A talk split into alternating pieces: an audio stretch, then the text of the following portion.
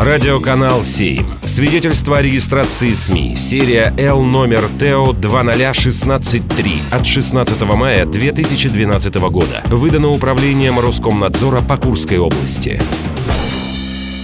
Авторские новости. Здравствуйте, это профессор, академик, член Союза художников России, заведующий кафедрой художественного образования и истории искусств Курского государственного университета Николай Шабанов. И в выпуске авторских новостей я расскажу о главных, на мой взгляд, событиях недели из жизни города.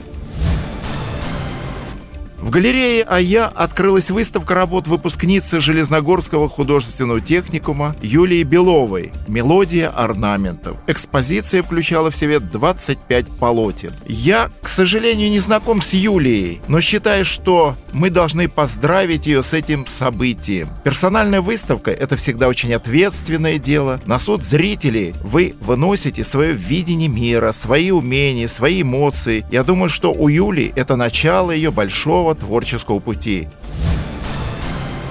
Куряне участвовали в акции «Живите в нашей памяти». Волонтеры убирали Никитское кладбище, приводили в порядок захоронения участников обороны города и ветеранов Великой Отечественной войны. Это очень благородное и нужное дело – отдать дан памяти героям Великой Отечественной войны. И особенно важно, когда в таких акциях участвует молодежь. Я думаю, что это замечательное и хорошее дело. Поздравим этих ребят и склоним головы перед теми, кто, конечно, от отдал свою жизнь и кто, в общем-то, помог процветать нашему государству.